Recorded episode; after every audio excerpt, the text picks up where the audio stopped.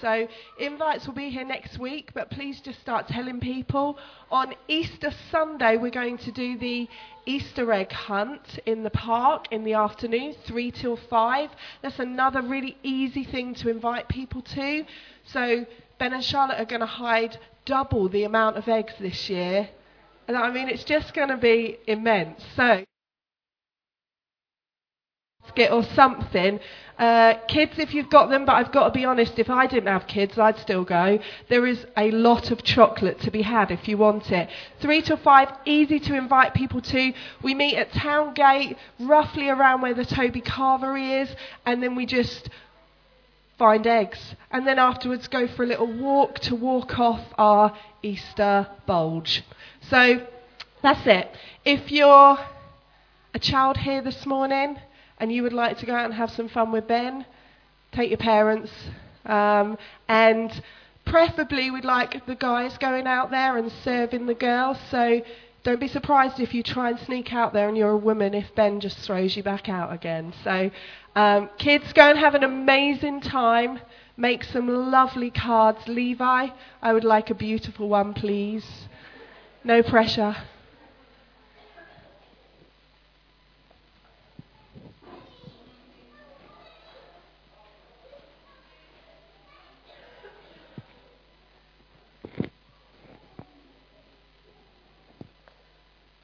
Okay, am I on? Maybe. No. La la la. Am I coming out? Yes. Oh. Okay, you should have some notes on your chairs. Um, these are for you to doodle on, write on, do some origami with, whatever helps you listen to me. My name's Melanie, if we haven't met already. I'm married to Stu, who leads the church here. We both moved here a few years ago to start this church. Um, I'm a mummy. Uh, I've got two little boys, uh, Levi, who's three, and Asher, who's one. Um, I lead the kids' work here, do a bit of preaching, sometimes, you know, give the floor a quick wipe. I do whatever to help this thing works. So you're very welcome this morning. This morning, I particularly want to speak to the women in the room. However, if you're a guy in the room, I'll, I'll let you listen in and you'll be able to draw some stuff. The same as when Stu gets up and he talks about men from the Bible, we all draw stuff from it. It's exactly the same. I'm getting up and talking about some of the girls from the Bible so we can all draw stuff from their lives. I'm calling this message this morning to the girls from the girls because I feel like this morning there's gifts and messages that the girls in the Bible have left for us to draw on this morning. So they've, they've dotted them around the Bible for us to discover, explore, and pick up. And gifts are funny things, to be honest. Um, sometimes you get a gift that you really want, so you unwrap it and go, oh wow, this is lovely, exactly what I wanted, exactly what I like, this person knows me so well. Sometimes you unwrap a gift and you think, oh my, what were you thinking? Other times you unwrap it. Uh, this happened to my mum, so the iron broke about two weeks before Christmas.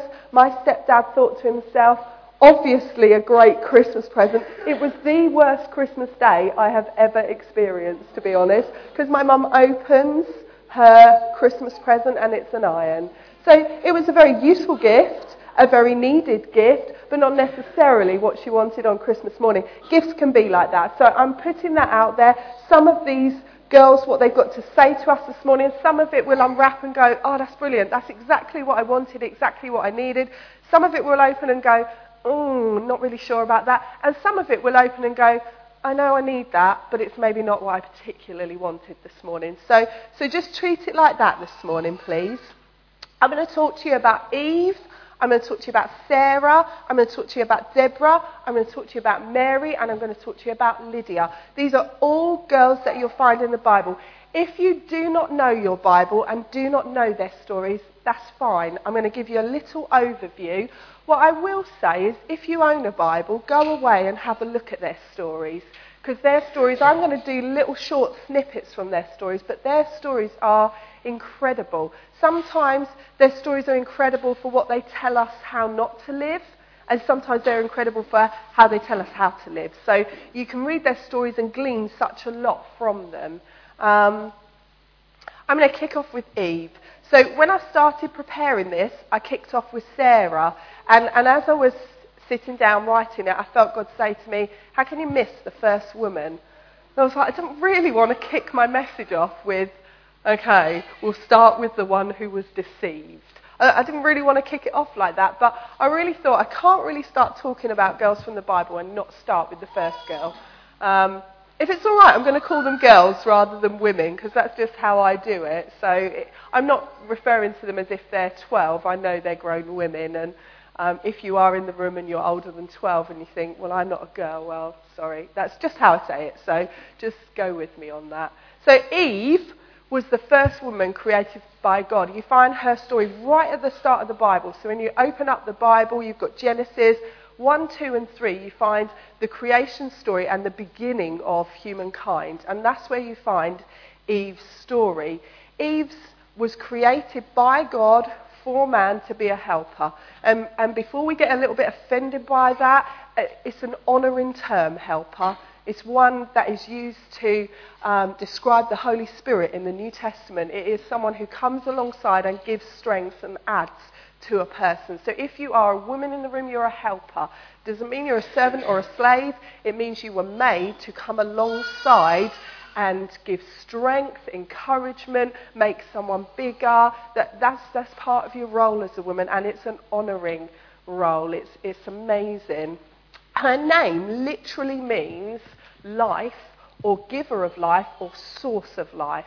So she was the one that all life would spring forth from. So she was the life giving woman, which is the irony, really, because she opened the garden door and let death in. So it's the irony of God saying you'll be life, but actually she let death in. She walked with God. So Adam and Eve walked with God, literally in the garden, in his presence, in perfect relationship with one another, men and women, and in perfect relationship with God. It, at the beginning, it was exactly how it should be. No shame, no disgrace, no guilt, just walking with God and walking in harmony with one another. It's, if I'm honest, it's what all our life is driving towards this kind of perfect unity with God and unity with men and women. It's how we were created, and yet there's this strife and you know it. There's a strife between men and women and a strife between God and man. And all of it went wrong at the point, really, where Eve was deceived. The Bible, the Bible always holds Adam responsible for it, but actually Eve was deceived, and Eve went on to encourage her man to be deceived also. She was deceived, really, by the oldest trick in the book. She was deceived by the serpent or Satan saying to her, are you really sure that God's got the best for you? And, and that happens over and over and over again. Are you really sure God's got the best for you? Are you really sure that His plan for your life is the best, is what it should be, is all it could be? And she was deceived by that. She ate the fruit and then encouraged Adam to do likewise. Adam's fault was really he just didn't man up and say, No, Eve, put the fruit down. God told us not to eat the fruit. Eve's fault was she was convinced that if she ate the fruit, which God had asked them not to eat, she would have more than she already had. She would have access to being more like God, having more knowledge, and she would be better off. The first gift, really, of this morning to us might be, it might feel like I've given you an iron this morning. You might think, well, I suppose I could do with that, but maybe not what I wanted this Mother's Day morning. Maybe not what I wanted when I came to church, but her first gift is really useful. The first gift this morning is that we can be conned or deceived into thinking that God's plan for our life is not the best. That what God has for us, what He has laid out before us, is not what He honestly intended. And that if we were in charge, if we were in control, we could do better. And it's a is something we can de- be deceived by personally, but it's something you can be deceived by nationally. So I look around at the moment at, stuff going on in the world, and I think the world is being deceived into thinking they know better. So if you look at recent um, amendments to marriage laws, the world is being deceived into thinking they know better. And what we'll see is is our society keep on decaying all the while we think we know more than God. We think we know better than God. We think that our plan for our life is better than God's plan for our life. So her gift to us is really a warning. Her gift to us is actually God's plan for your life. So to be in relationship with God and be in right relationship with men and women is, is ultimately the best plan for your life. To know God is ultimately the best plan for your life. No matter what the rest of your life looks like, to know Him is ultimately the best. What, what Adam and Eve wrecked in the garden, Jesus then fixed, was this right relationship with God, this right standing with God. And it is the best. So, can I say this morning, don't be deceived into thinking you can do better or the world can do better for you. The best place for you to be is right before God, walking with Him, loving Him, knowing Him. Full stop, the end. And out of that kind of relationship, you can relate properly to men and women. You can relate properly to your kids. You can relate properly to the world around you. Girlie number two is Sarah. Her story is, is is just brilliant. I love her story. So you'll find her story in another chunk in Genesis, so 12 to 23. I, I think sometimes when we think about Sarah, we think about this quite old woman who's barren. We kind of have this image in our head. Well, I do.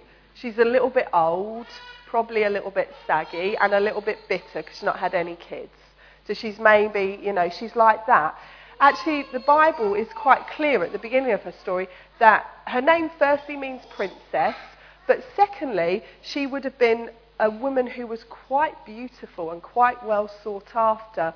So, at various points in the Bible, you can see Abraham kind of offering his wife to go ahead of him to kind of smooth the way. Or at one point, he says, Let's pretend you're my sister so that we get favour with people because they'll all love you. They'll all think you're gorgeous. They'll all think you're radiant. They'll all think you're amazing. So it's clear that she was quite a beautiful woman, had favour with people, could be sent ahead to kind of smooth the way. It's clear that, that in my head, this kind of older, barren, bitter woman isn't really what her story began like. Young, beautiful, married to a guy called Abraham, full of promises. So God had made them outrageous promises about having kids, about possessing the land, about being the kind of, you know, mum and dad of the, the future generations. All these amazing promises. It was Sarah who then gave up hope on the promises and suggested to Abraham that he slept with her maidservant to just help God out so God obviously was being a bit slow to act. Biological clock ticking, she was thinking, okay, we have to act now, we have to help God out. We have to help God out because He's promised us a child, so we have to get it from somewhere else. So she suggested that Abraham slept with Hagar, her maidservant, and said that will be the way we'll get our child of promise. If you read the rest of the story, that is not the way they got their child of promise. This is a little aside. I'm going to step out of my notes and come back in again. Don't try and help God out when you think what He said is too much for Him to handle. Go with what He said and believe Him. Even if you're getting older, even if you're thinking it's been ages, go with it. Every time I've seen people try and help God out, every time I've tried to help God out, it has been a less than perfect job. It has been something that I've looked at and gone, oh, why? Oh, why did I do that? Oh, why did I attempt that? God is best left to doing the stuff that is out there and beyond us. He does not need our help or assistance. He is more than able. So if God has made you promises, go with it. Don't try and help him out. Don't try and crowbar it in. Don't try and make it happen. Go with what he has said. They eventually had three strangers visit their tent and tell them that within a year they would have a baby. At this stage, Abraham was 99 years old and Sarah was 89 years old. Sarah laughed, and in the story, when you read the story, it's always like, oh, Sarah laughed. I just don't know a woman who would not laugh at that. 89 years old. Like, to be honest, I'd be falling on the floor laughing if, you know, I knew I could get back up again. It, it's, not, it's not necessarily the thing you're expecting at 89 years old to be told that thing you've been waiting for all your life when you would have been probably better off in your 30s, maybe being, having that child. In your 80s and your 90s, you're now going to have that, that child. Sarah laughed. Within a year, she was pregnant and gave birth to Isaac, their son.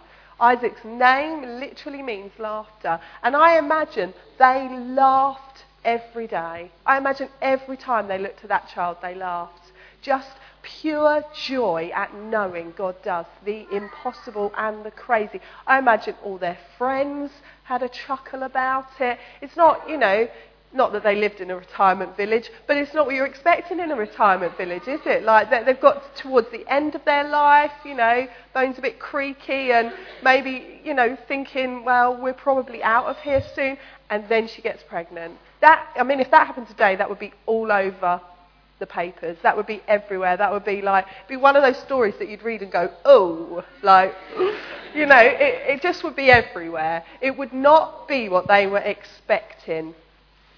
She then died at 127 years old. Um, that's a good innings, isn't it? So, gift number two Sarah's gift to us is really an encouragement that it's never too late for God, that He is not running out of time, that He has not forgotten. You are not getting too old. You are not past whatever it is He's promised you. His timing is perfect and always shows Himself off to be outrageously good. So if you're thinking, I'm about ready to give up on the things that God has promised me, you should get into Sarah's story. You should read it and let her story affect your life. Let it, let it minister to your heart. Let it speak to your faith and say, Come on. God is not too late, not too slow, not too quick to act. God is always perfect in his timing. And I know things that I have longed for when I've got them and it's been a battle to get there, I've looked back and gone, what was I whining about? You know, it, it, like when you've got it, when you're holding the promise, you're like, what was all that fuss about? Like it maybe took two years, big deal. You know, it, it maybe took 10 years, it maybe took 25 years, it maybe took 50 years, big deal, it came. For Sarah, God promised her a child. What she received was that child of promise.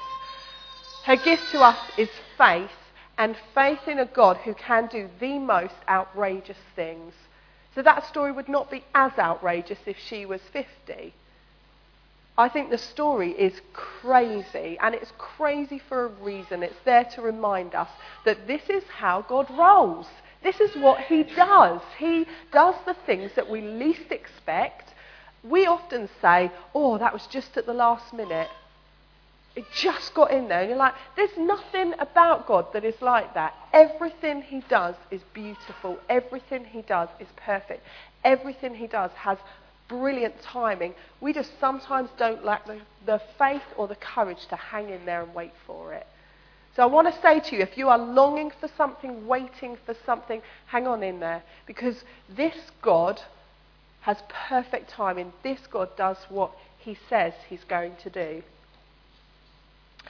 This is my favourite. I'm going to look at Deborah. If you haven't read Deborah's story, you really should. She's found in Judges, um, Judges 4 and 5, and she's found amongst a book full of men who are judges of Israel, and you get this woman like slap in the middle. It's kind of like a Margaret Thatcher, just kind of like in there, and you're like, wow, what's this going to be like?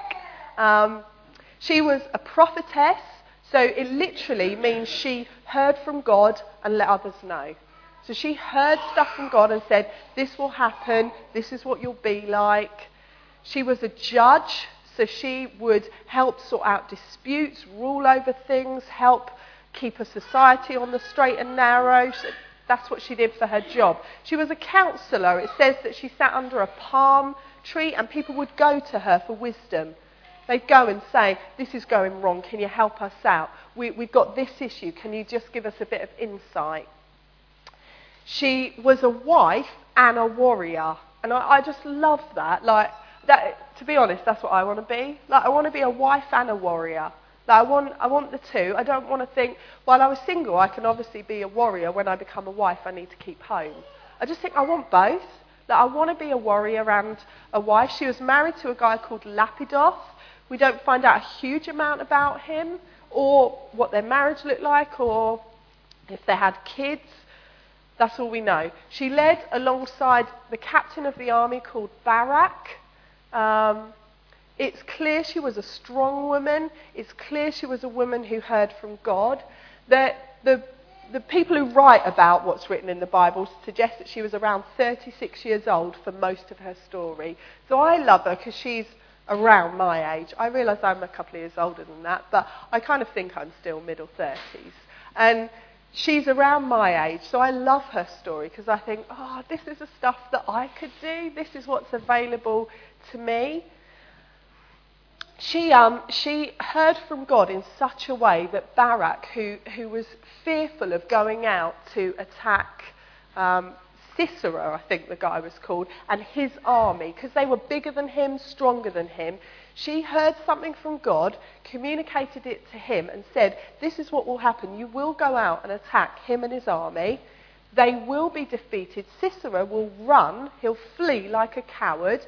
He will then die with a te- tent peg being shoved through his temple.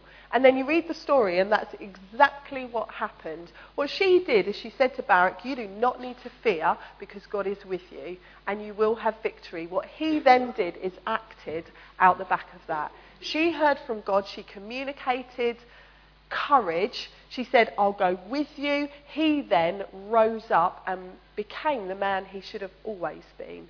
That in the best possible way is when the prophetic is at its most beautiful. When you communicate something and someone becomes exactly who they should have always been.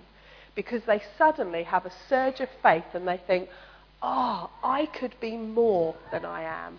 Because God is with me, because God has spoken. The prophetic should always have that kind of effect. And sometimes it is a kind of shove, and sometimes, I've had this, it's more like a kick up the pants, and you're like, whoa. And the prophetic can work like that. It should always propel us forward, it should always make us bigger. It doesn't actually matter if sometimes it makes us bigger because it cuffs us. What matters is it makes us bigger. It should never make us smaller. It should never make us feel less. It should always make us feel bigger. Deborah used that gift amazingly. She used it to bring counsel to people. She used it to give courage to people. She used it to sort out stuff. She used it to judge and rule. She used that gift amazingly. So her gift to us is that being able to hear from God is amazing. By far the most amazing gift I believe we can have from all the gifts that God says, being able to hear God and communicate that in some way is amazing. And you can use it everywhere. The prophetic is not just, I come up the front and share a bit and we all go away feeling encouraged. The prophetic breathes life. It makes people bigger. If you put it alongside people, they, they then can run. It, and I've seen it over and over again cause people to do the most outrageous things because God has said. So, if I'm honest, when I look around this room, I see people who left jobs, homes, families to come here and start a church because God said. It's an outrageous gift. It makes you give up things that you never thought you would give up because God has said. It gives you courage beyond what you think in the natural you could ever do. Her gift to us is that we should learn to hear the voice of God and bolt it alongside people and make them bigger and make them stronger. Particularly, I think, when this church appoints elders, the prophetic becomes an amazing gift that you can bolt alongside leaders and give courage and strength and say, Come on, particularly when we're looking at advancing into Sutton Coldfield, Birmingham, when we're wanting to grow, when we're wanting to change, when we're wanting to help people. The prophetic becomes such a powerful gift. So I want to hold that up and say, if you do not know how to hear from God, ask me how. If you would like to get around people who know how to hear from God and have a bit of help in it, ask me who. The gift is, is brilliant. She basically, I feel like, um, Deborah is the introduction of girl power. Like she really just, she's like a judge, a prophet, a warrior, a wife. She's like out there. The ultimate Spice Girl is what I'm having for Deborah. Mary. Mary is all over the Gospels. So Matthew, Mark, Luke, and John. The stories of Jesus, Mary's all over them. Probably because she's Jesus' mum. So that would make sense. In our kind of churches, I firmly believe this, we sometimes don't know what to do with Mary because I think she's been so highly exalted in the Catholic Church, it then makes us a little bit fearful. And I think you can swing so far the other way that you almost ignore this woman. And, and I think both is a dishonour. I think we need to meet somewhere in the middle where we recognise this young woman did this extraordinary thing. It's an extraordinary thing to become a mum. Full stop, the end. It's extraordinary what it does to your body, like I, sometimes with Levi, we're chatting, and I say, I grew you, and he laughs. He says, No, you didn't, mummy. I say, I did. Like, it's extraordinary. Like, when you look around it's extraordinary just to become a mum. To become the mum of God is like on a whole other level. If I think my days are hard, I just think, oh my gosh. Like, I got trusted with two little boys. Can you imagine being trusted with the Son of God? Oh, yeah. That's just out there. She was a young woman, probably around 16 years old, when God spoke to her and said, I'd like you to carry my son. She came from Nazareth. The Bible says, Can anything good come out of there? It would appear it's a bit of a hole, the kind of place where you just don't want to go, don't want to live. Um, she was a virgin, not married yet, but God told her, You'll have a baby by the Holy Spirit. He'll overshadow you. And, and you can look at that and think, What?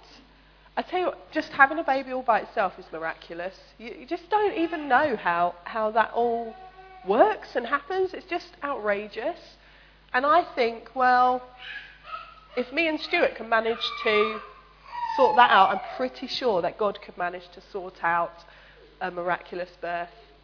I'm pretty sure he could do that. If he could put us together, if he could make it possible that between us we could grow someone, if he could grow a person in me, I'm pretty sure that he could do that one.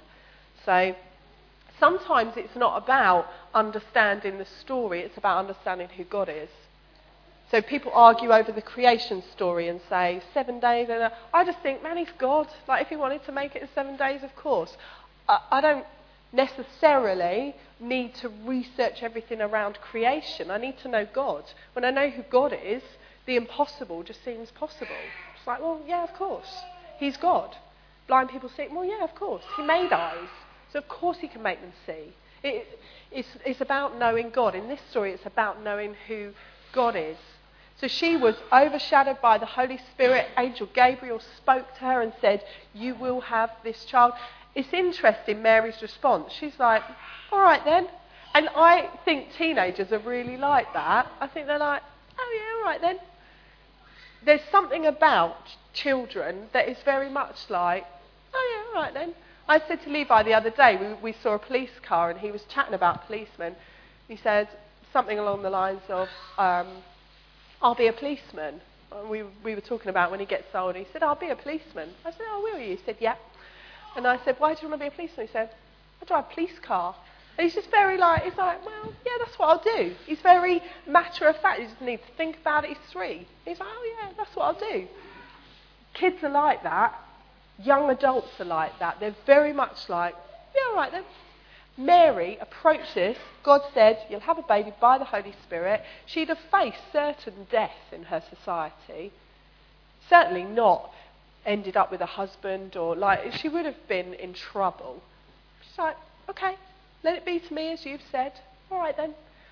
I just think that line's amazing. And I think it's one reason why I think we need to trust the young is because often when you're young, you are you're in that place where you're like, all right then. So the kids out there, we read them outrageous stories about what Jesus can do, and they go, oh yeah, yeah. And kids will often say things like, I've hurt myself, you pray for me and I'll be better. Because they don't have major hang-ups. They've not, they've not prayed for 25 people who didn't get well. They've not seen people go through excruciating pain. They don't have all of those hang-ups. They're like, right then, it's partly why I love to work with children and young people. There's a naivety, there's a, all right then, the Bible says that, I'll do that.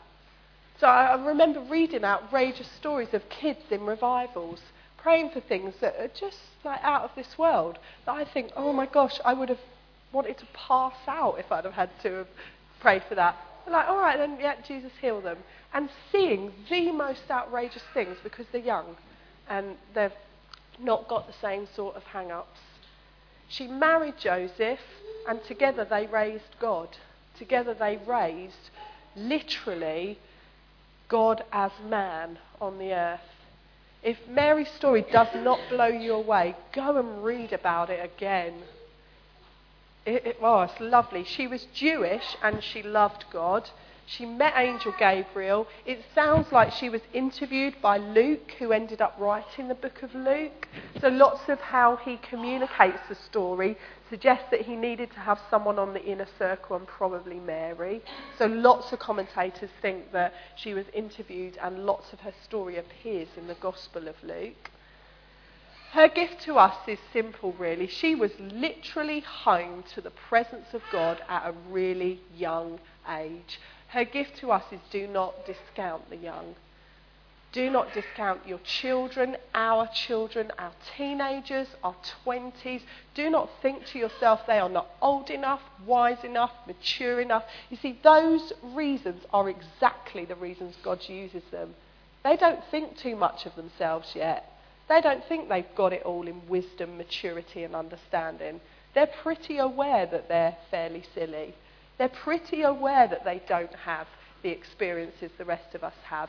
It makes them really soft and really easy for God to use. And it does not at all surprise me that throughout the Bible you can see God using the types of people who are either not ready, unskilled, not prepared, too young. And you go through the Bible and go over and over again, it's all the people you and I would never pick. I would love us to be a place where all the time we're saying to our kids, our teens, our 20s, you can. You can do this. Where all the time they're telling us, I've got this dream, I've got this vision, and we're saying, yes, do it. If they're saying, I believe I'm going to live in a revival, we're not, we're not sitting them down and trying to help them see sense. Say, well, that's highly unlikely, the probability of that. It's been 100 years since the It's highly. We're not those people. We're the people saying yes, yes, yes. And we're the people training them. We're the people investing in them. We've got our best out in kids' work, our best out in youth work, because we see it as very important that we make sure we grow and develop some Marys. So I would say, if you're in this room and you're in your teens and 20s, just wave at me. Liar. At the back there. I know you're not. Lovely. I want to encourage you that if God speaks to you, if God asks you to do stuff, to say yes, to be like Mary and say, all right then, what have I got to lose? I want to encourage you to invest in our kids. At the moment, we have been given a stack load of kids. I do not ever want to see that as out the back work that's slightly demeaning and a bit rubbish in comparison to what goes on in here. They matter to God and they matter to us. If we invest in them and, and help them and encourage them to be all that God wants them to be, I just think we'll end up with Mary types. We'll end up with people doing the most outrageous things that we can just cheer. If God has said to you stuff that you think that is so out there and so big, remind yourself that Mary also had that. And Mary, Mary took it on and was like, all right then. It doesn't appear like she made a big deal about it. All it appears like she did was like, okay, let's do this.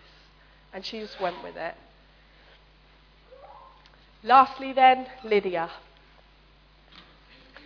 Lydia's found in Acts 16. You, if you don't know your Bible that well, you might not have even heard of her.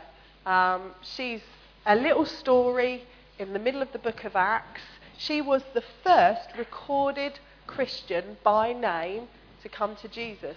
And I just love, more often than not, through the Gospels and the book of Acts, you've got mentions of women's names where you think at the time it wouldn't have even been considered that was a valid testimony.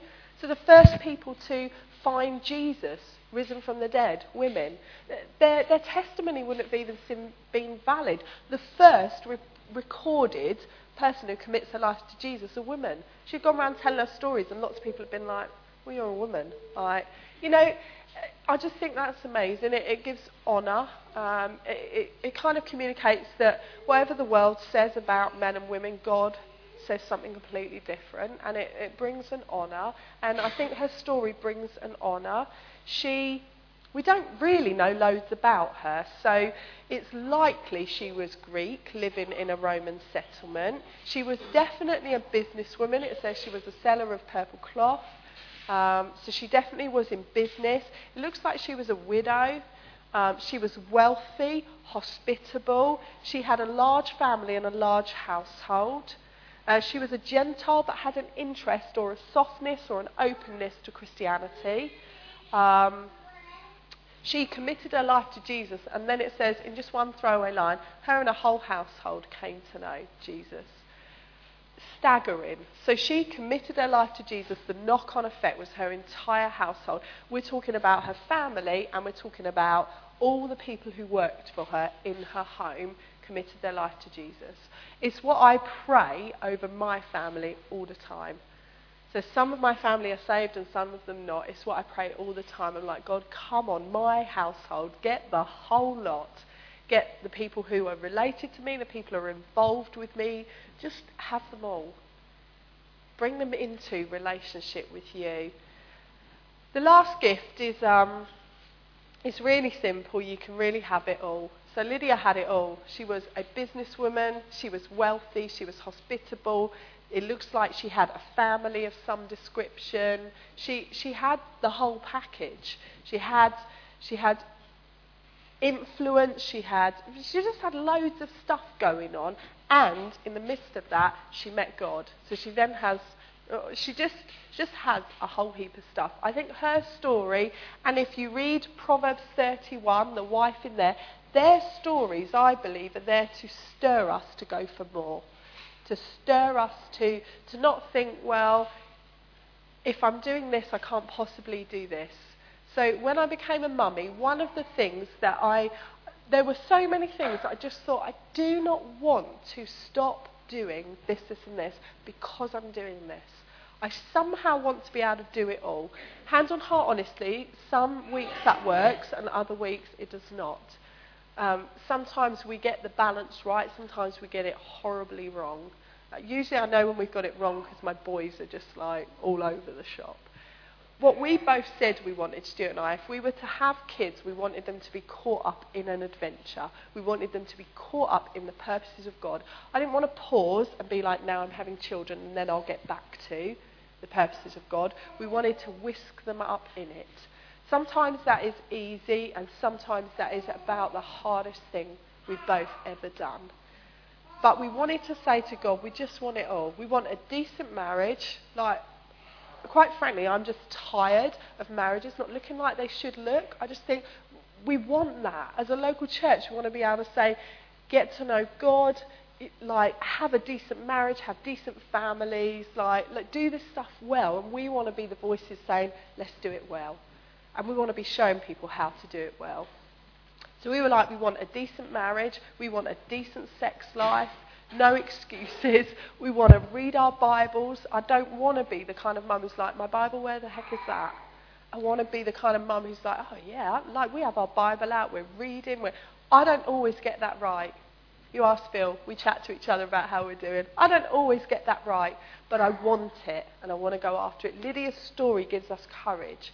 Still want to be hospitable. Still want to open up my home, even if there are Cheerios everywhere. Still want to be able to have people around for food, even if the budget's tight.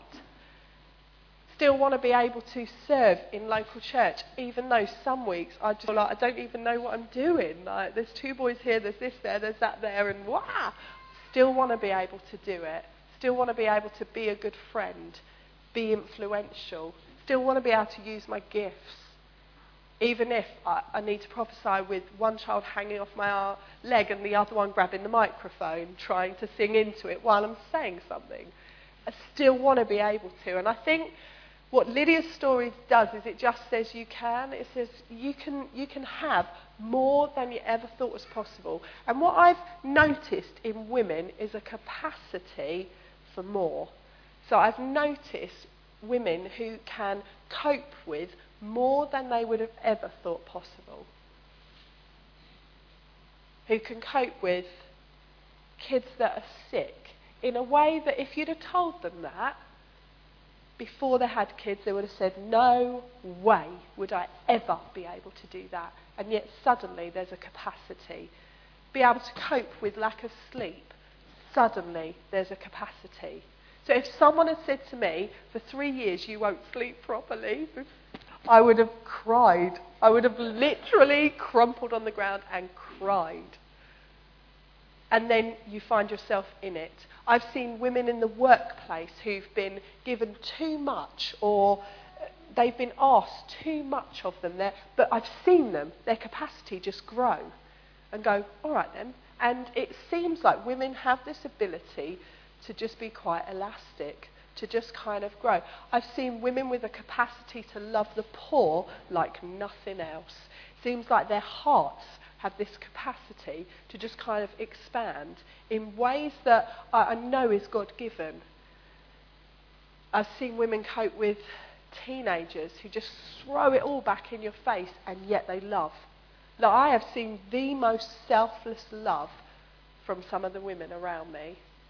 A, capacity to just love beyond what is reasonable, beyond what you think you ever could do. I think Lydia's story is an encouragement to us that we can probably cope with way more than we ever thought. In our workplaces, in our homes, in our personal lives, that we probably have within us the, the capacity for more, that you probably have within you the capacity for more. And I'm not suggesting that you all go out and search for more things to do and get yourself manic. I think the things that God places in front of you you should grab Lydia's story and think, okay, God, I'm going to believe you that I can do these things.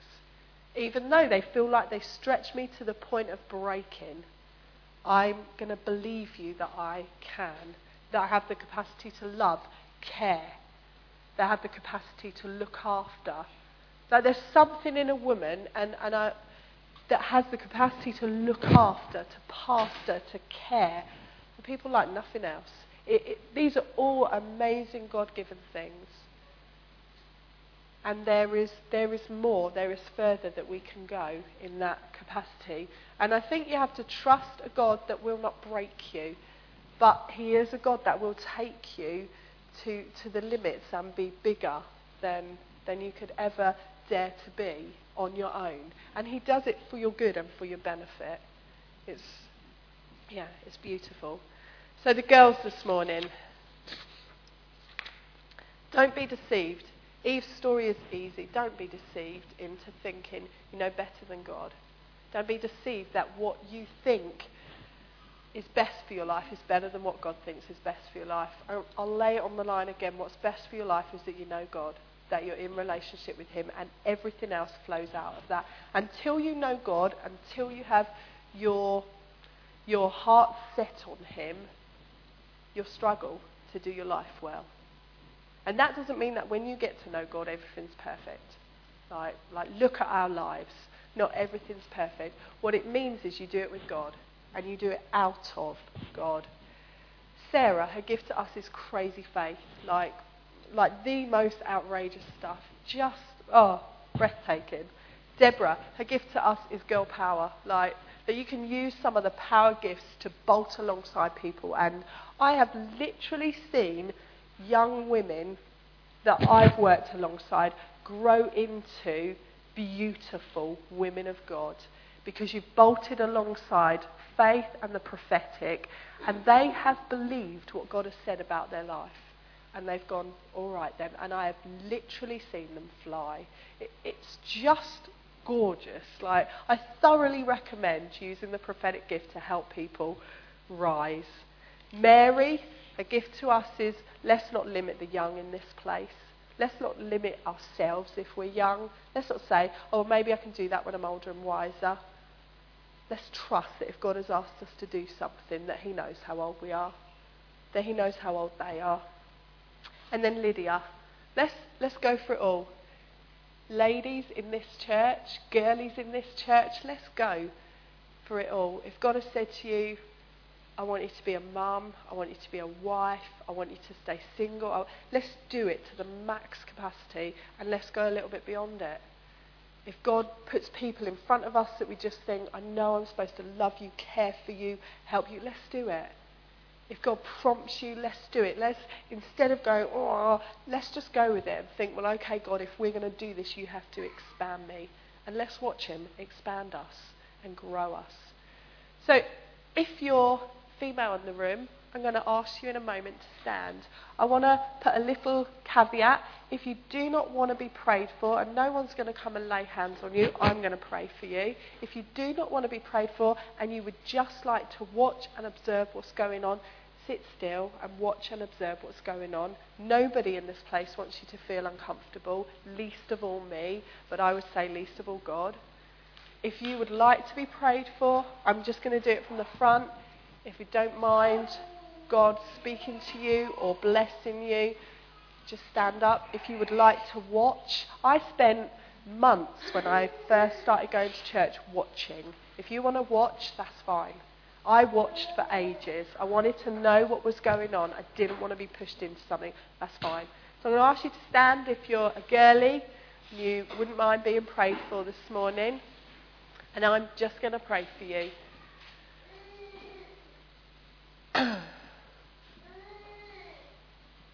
Yeah, Lord Jesus. Well, Lord Jesus, I just want to pray um, for the girls this morning. I just want to pray that that which you have put inside of us, um, we would have courage mixed with faith, mixed with the prophetic, and we would be the kind of women that you've called us to be that there would be a total freedom in this place, not for competition or comparing, but to be ourselves, full of a powerful, amazing, mighty God. That there would be a freedom, that there would be a releasing, that there would be proper honouring relationships between us and the guys here, and us and you that there would be something on us to raise the young, to invest in people, to pastor people, to draw people out, to say the stuff, tough stuff, to, to do all that you've got for us, Jesus. And I know in this room that you've got Sarah's, I know you've got Lydia's, I know you've got Deborah's, I know you've got Mary's, I know you've got things that you want to draw out of people, encourage people into, challenge people about. So I just want to say, Jesus, do your work here. Speak into hearts, speak into minds.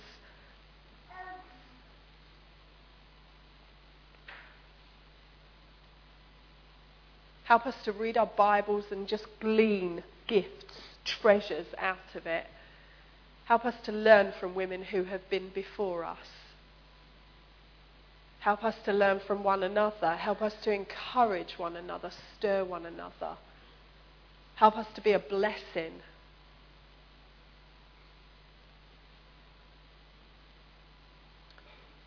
Jesus, ultimately, help us just love you. Uh, like Mary loved you.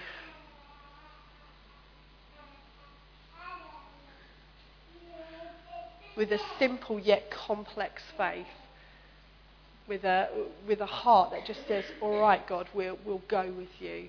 We'll do what you've asked. With songs that come out of us and worship that comes out of us because we just love you. Help us in the workplace, in the home, to be, to be yours.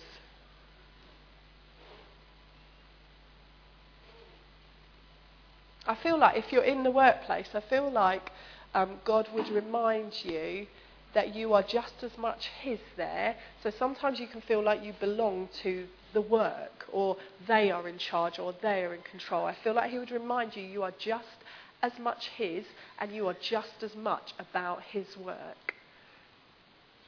And He is just as much in control, and just as much on your case, and just as much enabling you.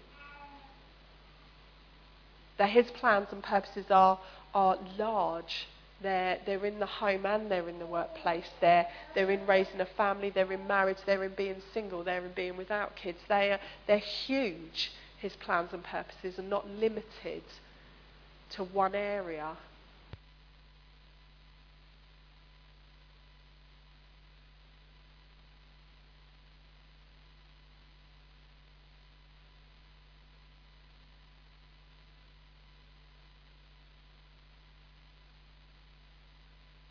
Who are starting to give up on the things that God has got for them. I pray for courage to keep going, to keep going after it. There will without a doubt be people who are laughing at what God has said because it just seems too much. Uh, I pray for you that you'll see it with your own eyes.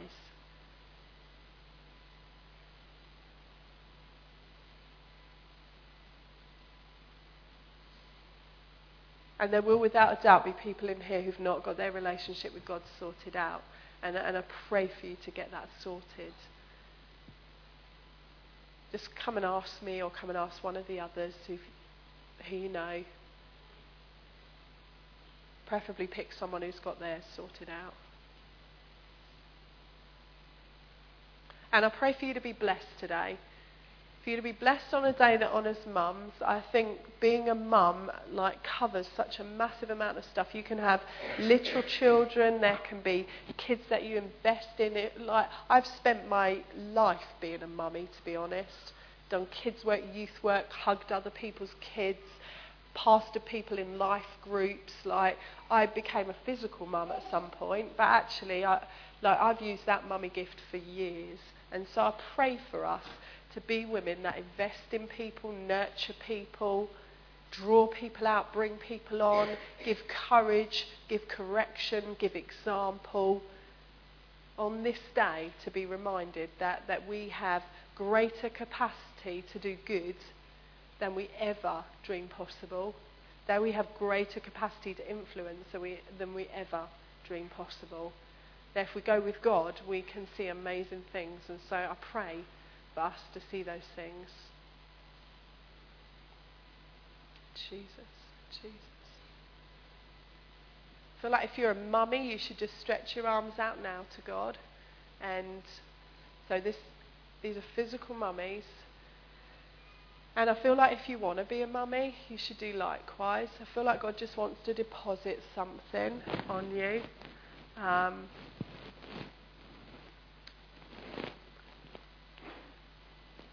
feel like He wants to draw something out of you that He's placed in you to, to be a mum. And I think sometimes it can be one of the most soul destroying jobs and one of the most rewarding. And regardless, I think God wants to come and minister. I think it's lovely to be a mummy. And yet I know that, that I've used the mummy gift for years. I watch, I watch Ben and Charlotte sometimes, and you'll know this if you've got young kids. Ben and Charlotte will often be picking up your kids, hugging them, playing with them, and I watch them practicing their mummy daddy gifts. And I see, I see many of you doing that, and I think, keep practicing.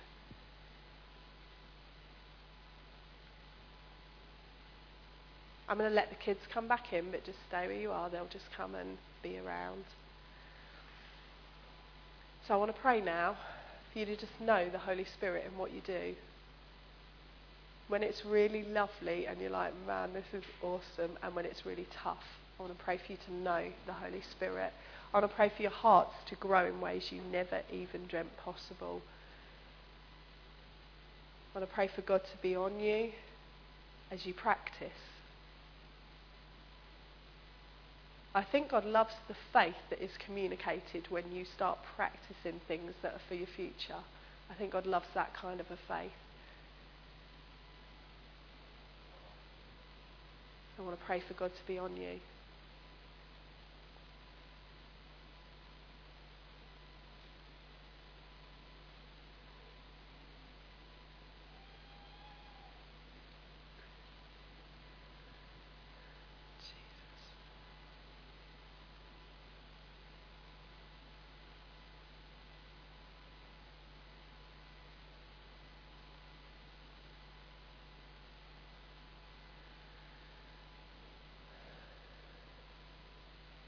Feel like God is just coming around and just dropping some things in that you need.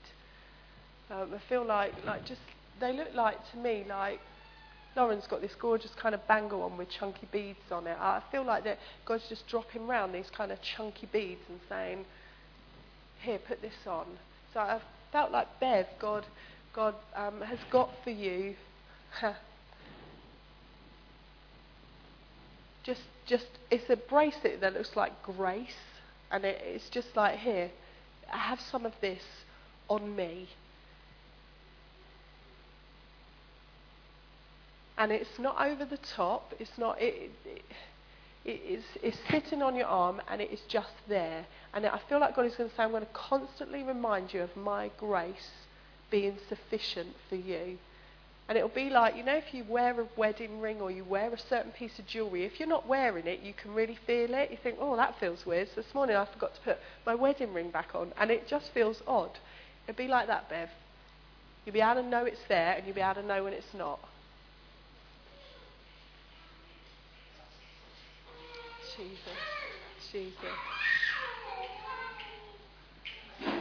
Huh. We're going to worship a bit and there'll be some more time for the prophetic. Ladies, on the back table over there, there is pink wine, a galaxy, and a ripple. They are for you to take home and have a little sip of, a little chomp on. I've realised that there are some pregnant girlies in the room.